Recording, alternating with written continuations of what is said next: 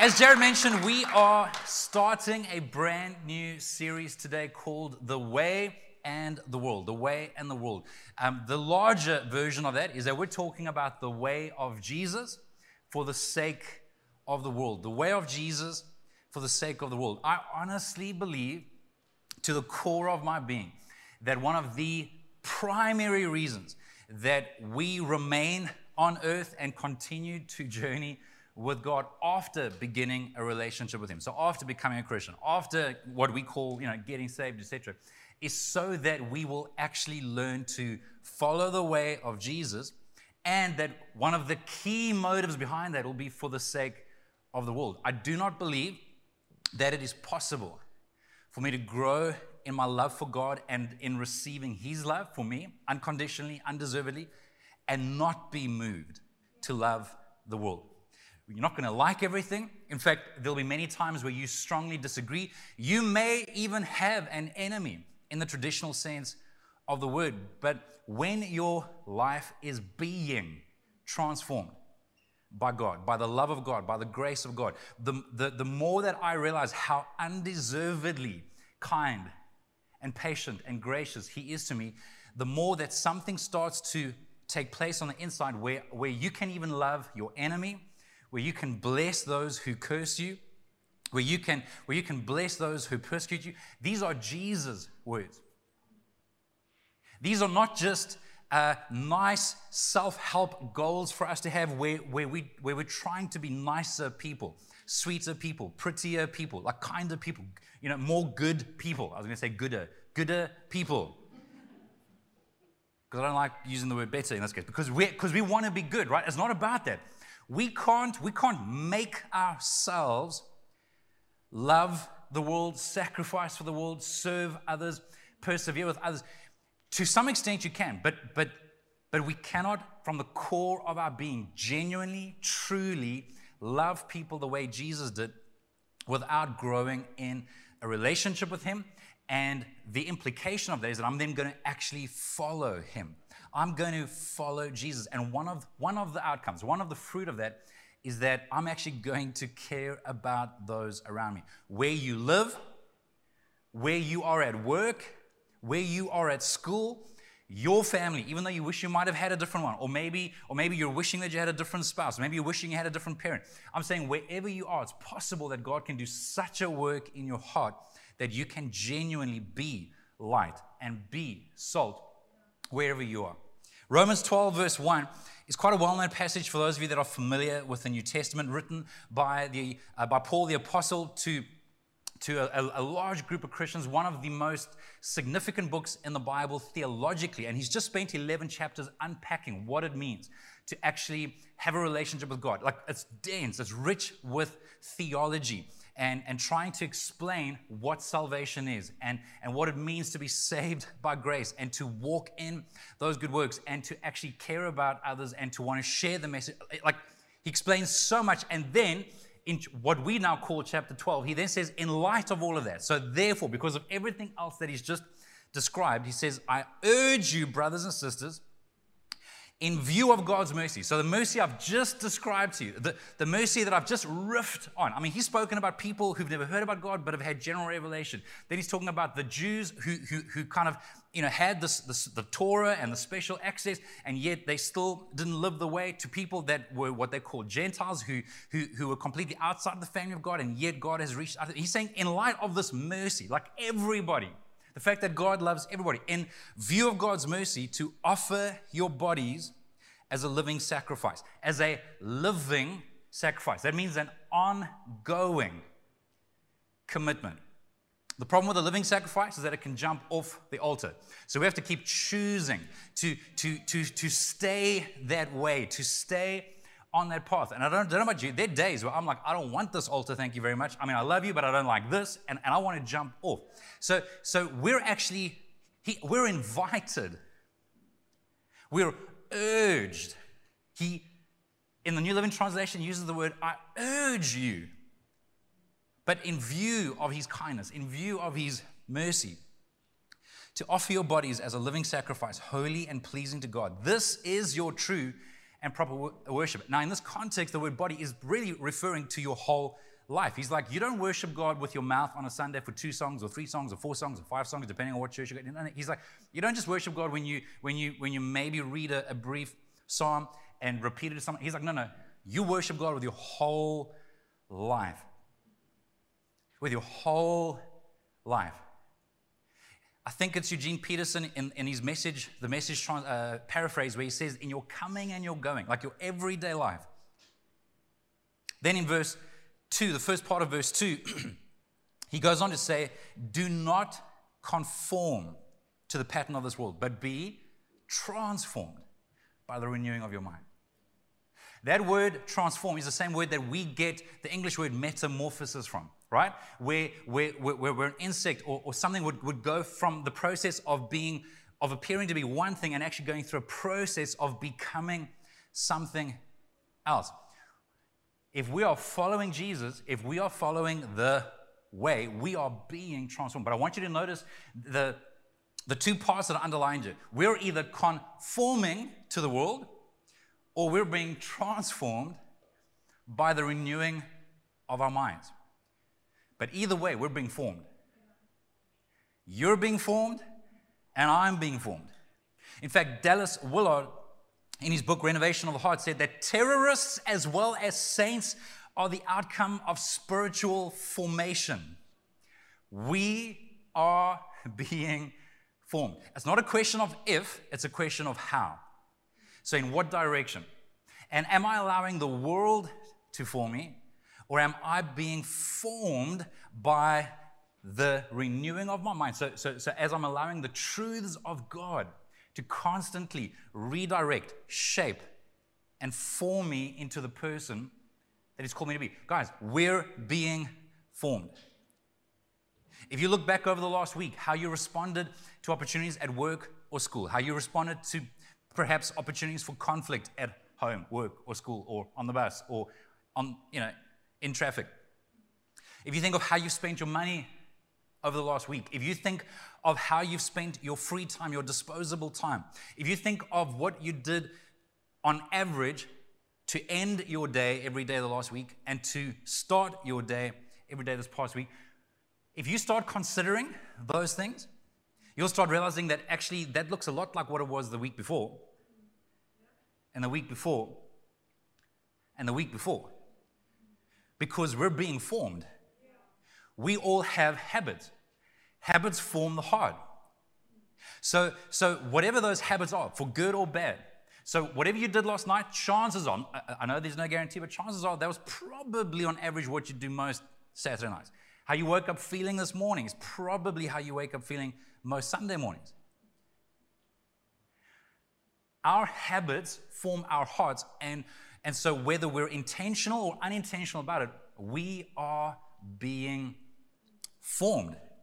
He goes on in the second part of verse 2 to say, Then you will learn to know God's will for you, which is good and pleasing and perfect.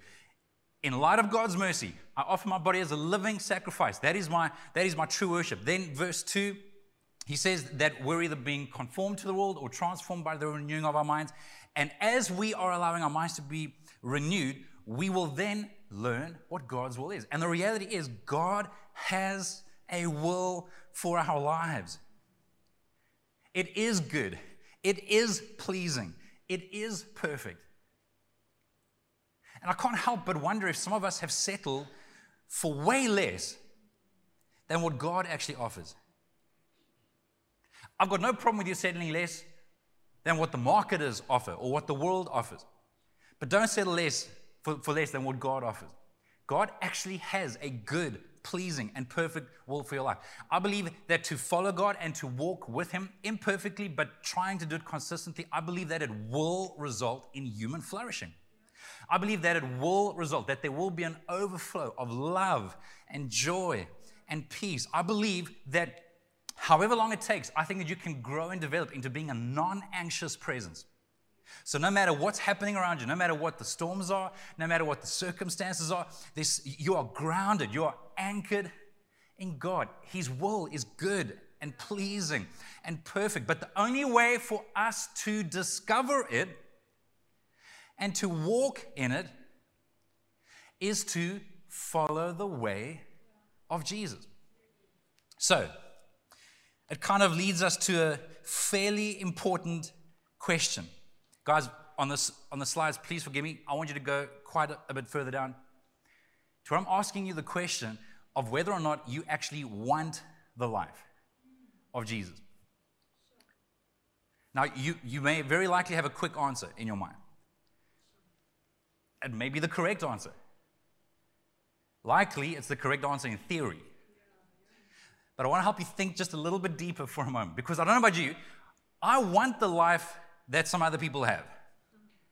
I just don't want to live like they live in order to have that life. So, so again, my friend Ezekiel, he's a runner, right? Done the comrades a couple of times. I know I look like I could do the comrades, but I would die. Okay?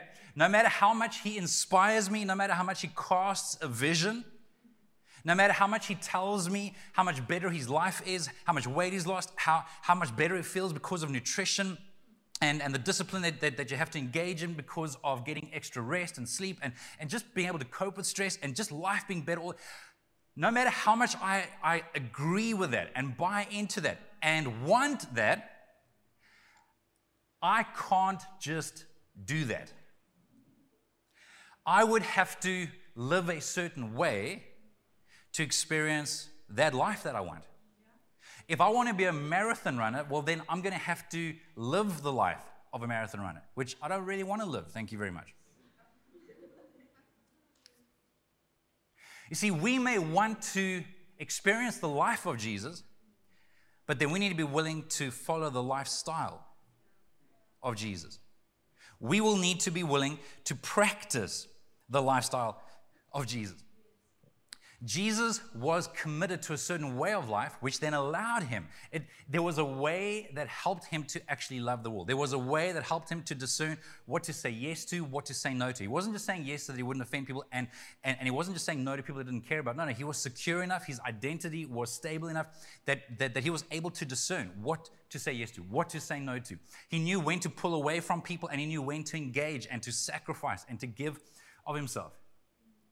If I want the love of Jesus, the peace of Jesus, the gentleness of Jesus, the wisdom, the strength, the depth of Jesus, then I need to follow the lifestyle of Jesus. That includes healthy, appropriate margin. That includes spending time with God. That includes a commitment to community, whether you like it or not, whether you're still in the honeymoon phase or you're way past the honeymoon phase and you realize that everybody's imperfect and got junk and baggage and nonsense to deal with, and you persevere through that and you grow, and you grow in that anyway. There is a way that Jesus lived, and I believe that he invites us to this life. Came across this, this comment from John Mark Comer recently, and I I've, I've been wrestling over it for a few weeks. I think I agree with it. I like it. Whether it's absolutely correct or not, I tend to agree and I like it. He says that morality is commanded, but maturity is invited. Morality in the Bible, to the life of a follower of Jesus, morality is commanded, but maturity is invited. So there are certain things that you have to do. If you're going to have a relationship with God, you can't go around killing people. You can't go around, you know, dealing drugs. You can't go around, uh, uh, you know, finding ways to, to, to commit fraud and to undercut the, the tax man and to, and to lie. Okay, so, so there, are, there are certain things that are black and white. But then there is a level of human flourishing. There is a level of love and joy and peace and patience and kindness and goodness and gentleness and faithfulness that we are invited to. And I think sometimes we confuse the two.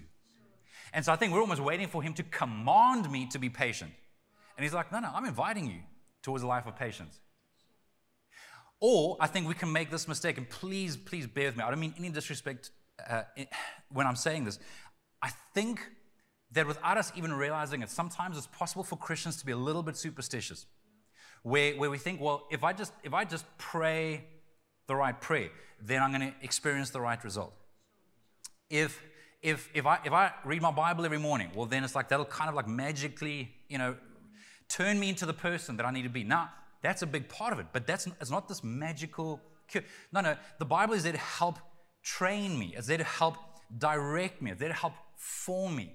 Prayer is, is, is a way for me to relate to God and be present with Him and find security in Him and identity in Him and joy in Him and, and, where, and where He gives me peace regardless of what's going on around me. It's not some superstitious magical cure. He keeps inviting us to a life, to a way of life. So, in other words, I can believe that I should love my wife and be a good dad to my kids. I can even want to be that.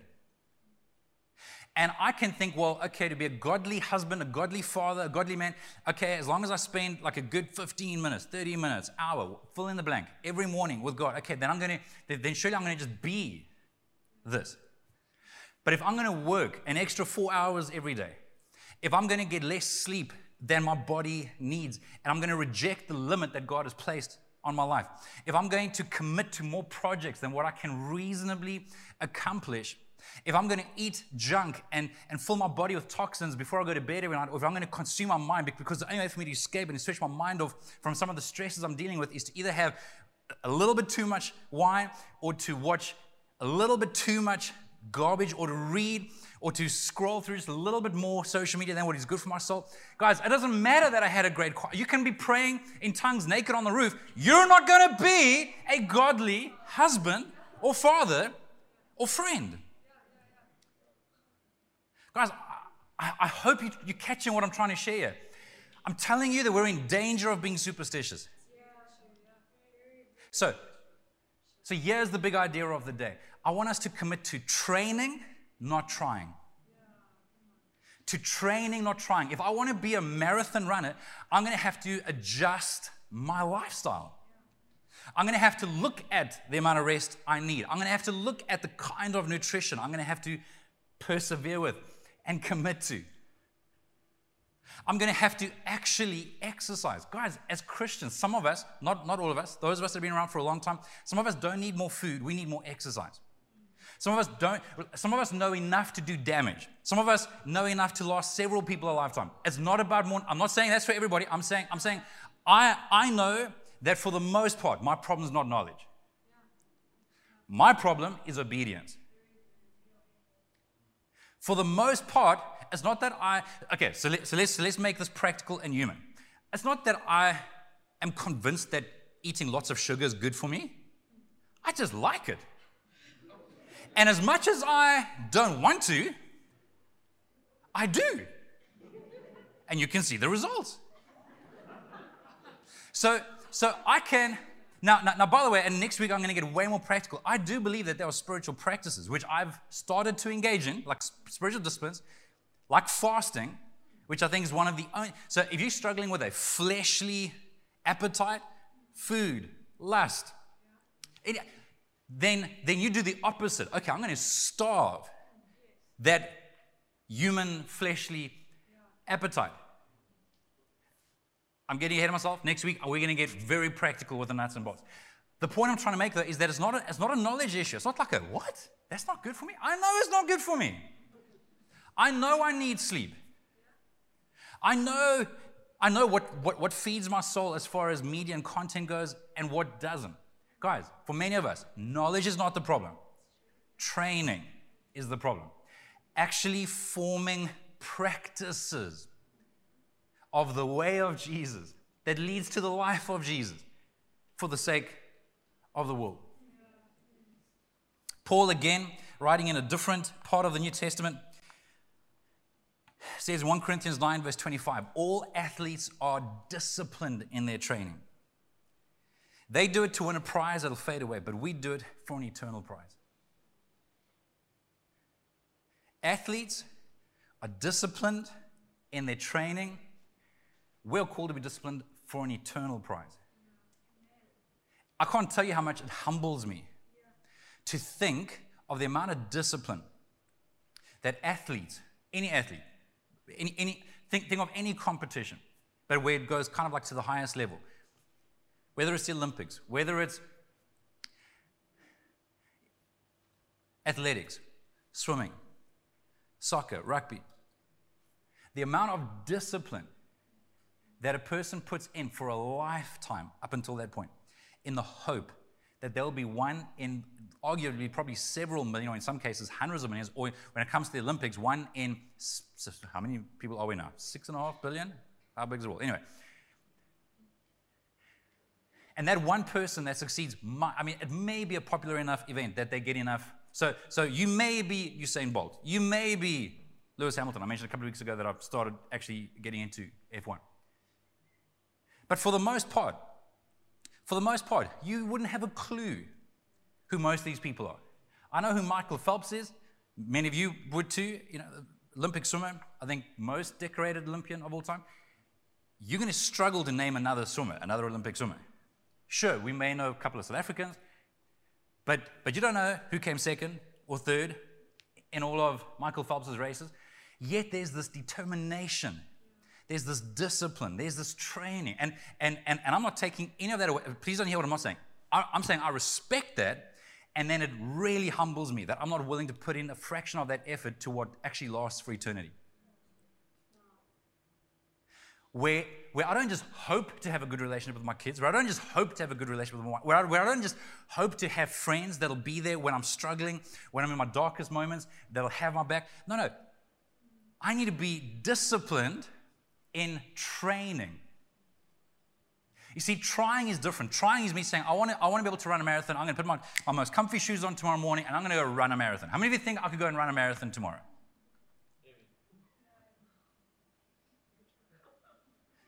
The two guys that we pay every month, and my friend over here. There's no one thing I can run a marathon. Yeah, it's like, yeah, it's a fail. You're probably right, okay?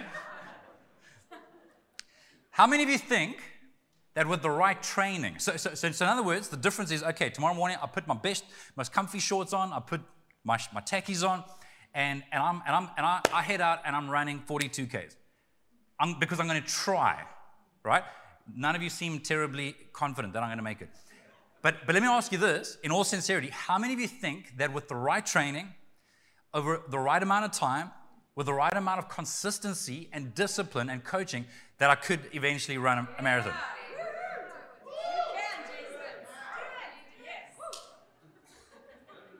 I'm pretty confident that with the right training, I could run a marathon. With the right training, I don't want to do this because it's very cold, but with the right training, I could swim to Robben Island. I mean that sincerely. But you see, I'm not training for cold water swimming. If I tried, I would cry within 30 seconds and I'd be running back out to sea. But people that, that train their bodies, that, that get used to pushing through that pain and discomfort of swimming in cold, open water, guys, you can train for a godly marriage. You can train for being a patient, present, a non anxious presence at work and school. You can train in being someone that is honorable in a dishonorable society. You can train yourself to stop adding to the vitriol that exists on social media. You can train yourself to pray for those who curse you, to bless those who harm you. We can train ourselves to forgive when, when it's actually unforgivable. We can train ourselves to find peace and joy and hope in God. Stop trying. Let's train. Let's commit to the way of Jesus for the sake of the world.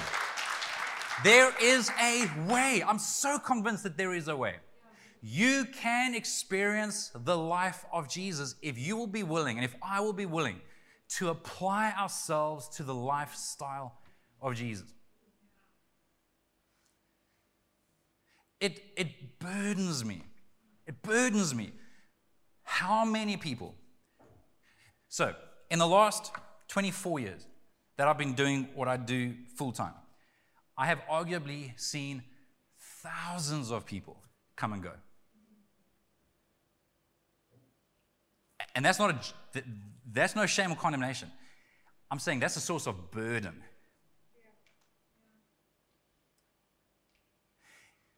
It disturbs, like, in other words, if there's one thing that I can do with my life, if there's one thing that I could succeed at is God, please help me to help people to persevere through the discouragements, the disillusionment, the false advertising, and to push through that to where it's actually better than they ever thought it could be. So I'm saying, I'm saying of the thousand of the thousands of people, guys, if I even just think of the pastors in our group of churches that I've been in for the last 24 years, I mean, I think I'm being kind if I were to imagine that maybe half of them are still around, maybe a quarter. Statistically speaking, people that started in the ministry, in full time ministry, at the age that I did, nine out of 10 will not finish the ministry. I have to imagine that one of the most significant reasons for that is just flat out discouragement and disillusionment because you're trying, you, you're declaring, you think, and I'm saying, no, no, no, no, there is a way. If we're just going to leave it all ethereal, if we're just going to if we're just going to try and convince people that is if you just pray the right prayer and just make sure you read the bible every day everything's going to work out guys that's uh, it's not less than that. So don't throw out the Bible and pray, please, for crying out loud. No, no. It's not less than that, but it's so much more than that. We are called to follow Jesus with our whole lives. There is a way to live out the will of God. I remember so clearly where I was sitting uh, I guess 13, I don't know, yeah, maybe 10, 10 11 years ago. When, when, when I was wrestling over this question with God of whether or not He wanted us to adopt our oldest daughter. So we'd, we'd met Micheline through a, a home here in the area. She started coming to us for weekends and then school holidays and the relationship developed over i don't know i guess about two years or so and then and then this thing started to like really just constantly wrestling inside of me god is do and, and, and every time I think about it, I just felt like God was saying, like, Jason, you know the answer. And I can remember where I was the day. We were actually on holiday, I think it was in December. We were staying at a friend's house in, in Hermanus. I can remember where I was sitting outside on the stoop, where I felt like God like, kind of said to me, Jason, stop asking the question. You don't need to know my, like, you already know my will. The question is, will you change the way that you live so that you can do my will? So, so in our case, uh, Look, I know you all think that ministry, like you're balling it financially. Not really, okay? So, so, so, so, so there, were, there was quite a bit of faith involved. And, and anyway, the bottom line is that I, I just, I knew, I knew, and, and it wasn't, and it wasn't, there was no condemnation, there was no pressure. You see, some of us wait for God to pressure us, to make us do something. God, I'll fast if you make me fast. God, I'll give if you make me give. And I think sometimes we expect of God what is actually true of the devil. The devil will, will try and possess you and make you do something. God doesn't do that, He invites us. Morality is commanded, maturity is invited. And so, and so the, I, I, it's, it's the weirdest thing. I didn't feel any pressure, I just felt clarity. Jason, like you know my will, will you live the way that will enable my will? to be achieved. I don't have to pray about whether or not I need to stay faithful to my wife. I don't need to pray about whether or not I need to be a present father. I need to, I need to, I need to make sure that I'm committing to living the way. One of, one of the biggest reasons that, that just in this season, and this might change at some stage in the future, I don't know. I, I, I'm just trying to give you some very practical, personal examples of things that I'm wrestling over. I, I so, so I've been, faced with the opportunity to, to do a PhD, to, to study further. It'll take four years, it takes time and effort. And honestly, honestly, there are two echoing burdens that to me right now, at this stage of my life, I feel like that would not be a good idea. Even though I can see things that would be of benefit. One is how present I need to be with my family. So when I say present, I don't just mean physically. Your kids know when you're there but no one's home. Okay? So, so, so, so again, if I'm looking at the amount of stress, and secondly, in terms of ministry, so this church and some of the other national responsibilities that I have, I've had to say, okay, God, am I going to be able to, to live the way that you want me to live in order to achieve your will? Like, like I know that if this is part of your will, then it's not going to affect what I know to be part of your will. And I don't know that I could live this way right now, adding, adding this thing to, to my load. So I want, to, I want to encourage you to be careful because sometimes we'll take on another opportunity because it's simply an opportunity. Maybe you allow your kids to commit to three different sports because, well, you know, like it's opportunities. And it's, guys, you have limits. I have limits. I can want a healthy family. I can want kids that, that, that, that are healthy and balanced and rounded and disciplined with their education and, and healthy with their sports. But, but if I'm going to if I'm going to keep taking on one more thing after another, I'm not going to be able to live the way. You can't watch every series that is recommended to you.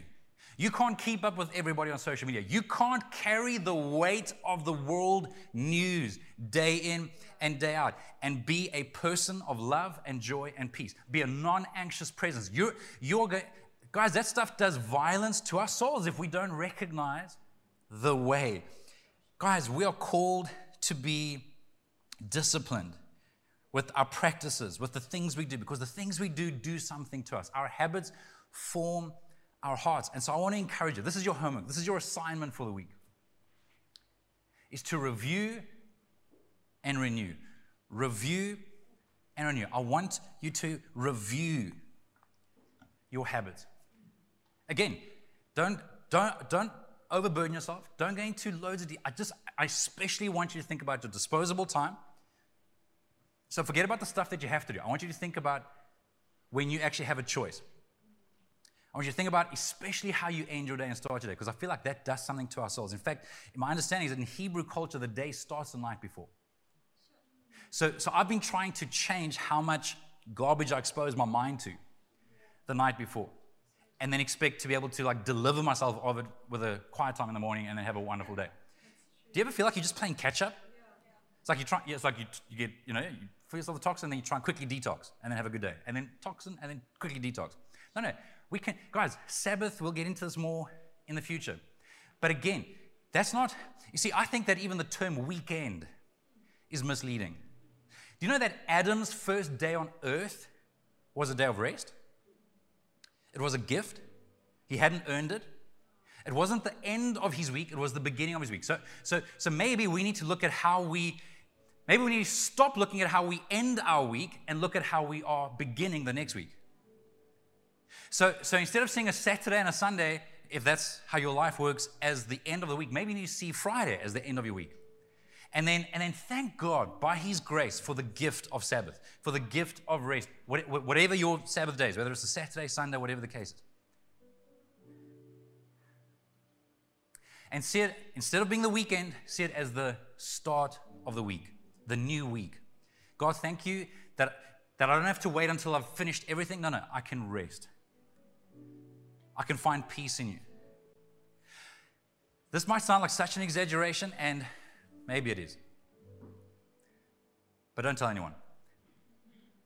But I think that families, even just learning to Sabbath in a life giving way, where we, where we cease, where we stop work, worrying, and wanting, and where we allow stopping to turn into resting and resting to turn into delighting, and delighting to turn into gratitude, and gratitude to turn into worship. So it's not about what we can't do, it's about what we get to receive as a gift. I think that that single practice alone could change more families than an island holiday, a trip to Disneyland, an extra hour in the day, or anything else that we look to for some magical cure. Guys, I'm saying there are practices. Please don't miss the rest of the series. Please don't miss the rest of this year. Like seriously, guys, th- this is this isn't for today. This isn't for this month. I want us to catch something that there is a way to do life that leads to life and to life to those around us. Where, where even if people are saying, I'm not sure about your God, but there's something compelling about you. Like there's there's a peace, there's a there's a presence, there's a there's an anchoring, there's a there's just something that, that then actually whets their appetite to want to find out more about God. But guys, it's not going to be because we believe the right things. It starts with that. Again, it's not less than that. I'm saying it only begins with that. So here's my question to you Do you want the life of Jesus? Now that you know that there's a price attached, Not, not a price of earning. Remember, I've mentioned this before. Dallas Willard said that grace is opposed to earning, not effort. It will take effort. Again, that's like a mis- that, that's like that's a lie. That there's going to be no, no, no. There's effort, but it's not an effort towards earning. It's an effort towards training. Come on, stand with me. I want to pray for you in a moment. I don't have time to show you this clip, but maybe you can go and find it. There's a great series that has been made recently called The Chosen. Well, when I say recently, I think last year sometime. In my opinion, it's the best series. I mean, it's not a movie, it's a series. They're, going to be making seven seasons so far. They've made two. They're releasing the fourth episode of season two next week. It's all free, it's on YouTube or the Chosen app. But I love how real they make Jesus. They, they don't make him look like some weird Nordic you know, albino. They don't, they don't make him look like he's constipated. They don't make him look like, like, like, like he's really got no joy in him. No, no, like, he's, like, like they're real. They joke around. It's, it's down to earth. I, I love it. It is so real. And I, and I think, so in my opinion, it's probably the closest thing to a, an accurate reflection of who Jesus is. I love how they show the disciples and how dysfunctional they are and, and, and, and some of the conflict and stuff that they're working through. It's just beautiful. They, guys, it's just beautiful. My 16 year old daughter, don't tell her I said this, who's grown up in church, is like, like something's coming alive. She's like, I just want to hug him. It's changed. Like she, she's asked, like, can we watch this on a Sunday because it's changing the way she wants to go to school the next day. Like it's just, it's like stirring something up because I think it's actually giving people an idea, a more accurate idea of, of like his realness. But there's this one part that I wanted to show where John sends Philip. John was Jesus' cousin, and, and he was now in prison. And those of you that, that have read the book of John, which is written by a different John, you might, might have noticed that John like redirected the attention from himself to Jesus. And, and, even his disciples saying, no, no, no, no, he's the one, like go follow him. But even then, I mean, it's interesting to me that John wasn't convinced, different story. But in this, in this particular moment, Philip, who's one of John's disciples, and he's like, and he's come and found Jesus and his disciples, they're traveling around. He has this moment with Jesus where he says, I'm Philip, and Jesus like, no, no, I recognize you from the baptism and all the rest. And then, and then Philip says to him, uh, that John has sent me with a message, like kind of on my behalf. Just a short message, a two word. Jesus, and Jesus saying, No, no, I've also got a question to ask you. It's also a short one. And the way they, the way they portray it, I think, so powerful. But again, it helps if you've watched the rest of the, the series, where we're just very gently, like Jesus says, Follow me. And as he's saying, Follow me, Philip, Philip doesn't even let him finish saying those two words, Follow me. He just, he just interrupts with, I will. Follow me, I will. And I feel like this is the invitation that is being offered to you right now. And I think it's offered to us again every morning, at the end of every day. Jesus doesn't just invite us to put our hand up or to, or to make a quick decision, He invites us to follow Him.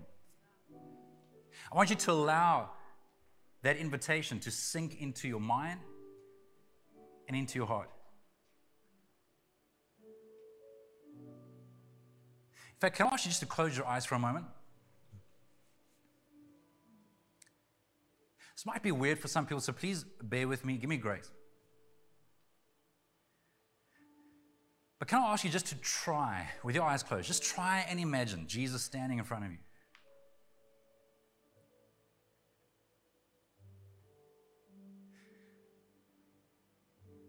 Because I do believe He's present with us. I just think that because we can't see into the spirit realm, we think that what we see is more real than what we don't see. And yet, I think that Jesus is more real in your life than the person standing next to you.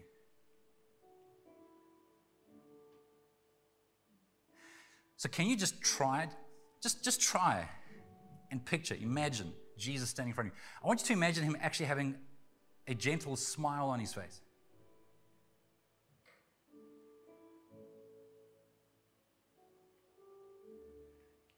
This might really mess with your head, but I want you to think beyond the truth that He loves you and actually consider the possibility that He even likes you. That He's not waiting for you to get your act together. That He's not waiting for you to stop all your sin. That He's not waiting for you to, to deal with all your baggage. That He's not waiting for you to be perfect. Is it possible that He doesn't only love you more than you can imagine, but that He actually likes the real you? Not the you that you present to others, but the real you. And, and as you're imagining Him standing in front of you with a gentle smile on His face, without it being pressurized.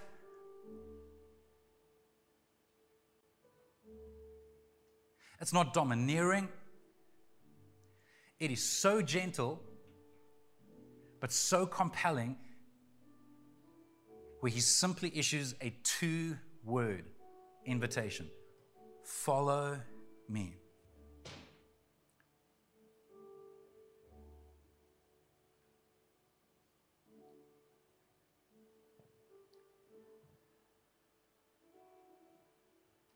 I feel like the correct answer to that question for some people standing here today, I don't say this lightly. My sense is that, is that there are people here that if you can see the real Jesus, if you will hear the real invitation, and if you will sincerely say, whatever the cost,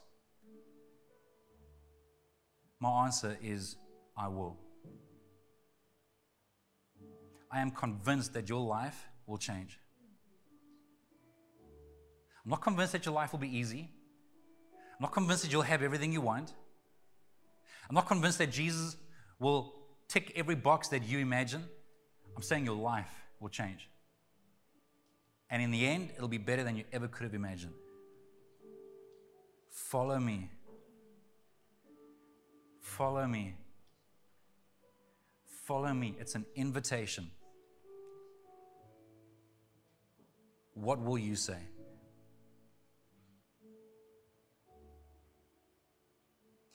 Father, I pray that by your Holy Spirit,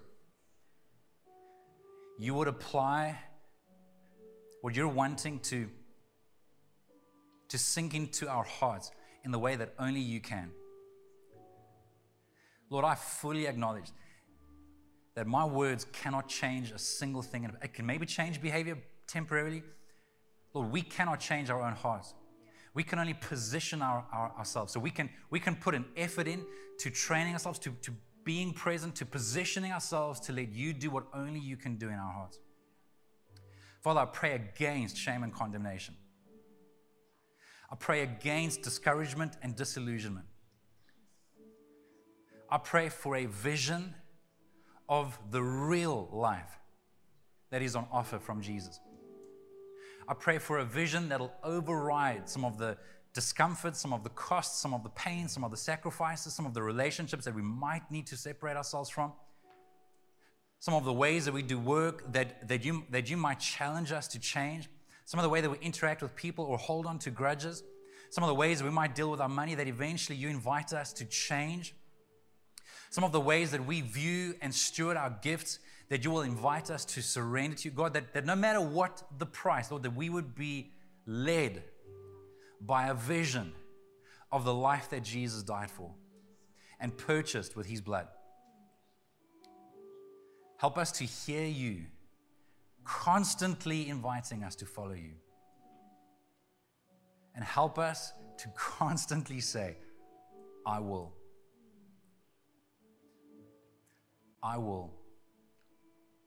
God, when we fail, help us to recognize your invitation and get back up again. God, when we, when we drift away and allow ourselves to become distracted, help us to hear you warmly inviting us to come back. God, help us not to see the narrow path as something that's narrow minded in a negative way. Help us to see it as the path that leads to life. In Jesus' name I pray. Amen. Amen. I, guys, I know that we've gone over time, but I just want to tell you that I honestly think that there's some people that if you will, if you will hear God and respond to Him and allow Him to continue doing what I think He's doing in you, I'm just saying we have no idea. I do not believe that we can fully imagine the life that God actually has on offer to us. And so, as you go into the week, please do the just just do that little bit of homework. Just just you don't have to even replace it or change it. Just just try and be mindful of our habits, of our current practices. Next week, we're going to get way more practical based on our personality, season of life, what we're struggling with, how to actually put health, as, as though a doctor is prescribing medication, or as though a physiotherapist or someone is actually prescribing exercises. Okay, we're going to get really practical. So please don't miss out. Have a wonderful Mother's Day and a great week. Grace and peace. We'll see you next weekend.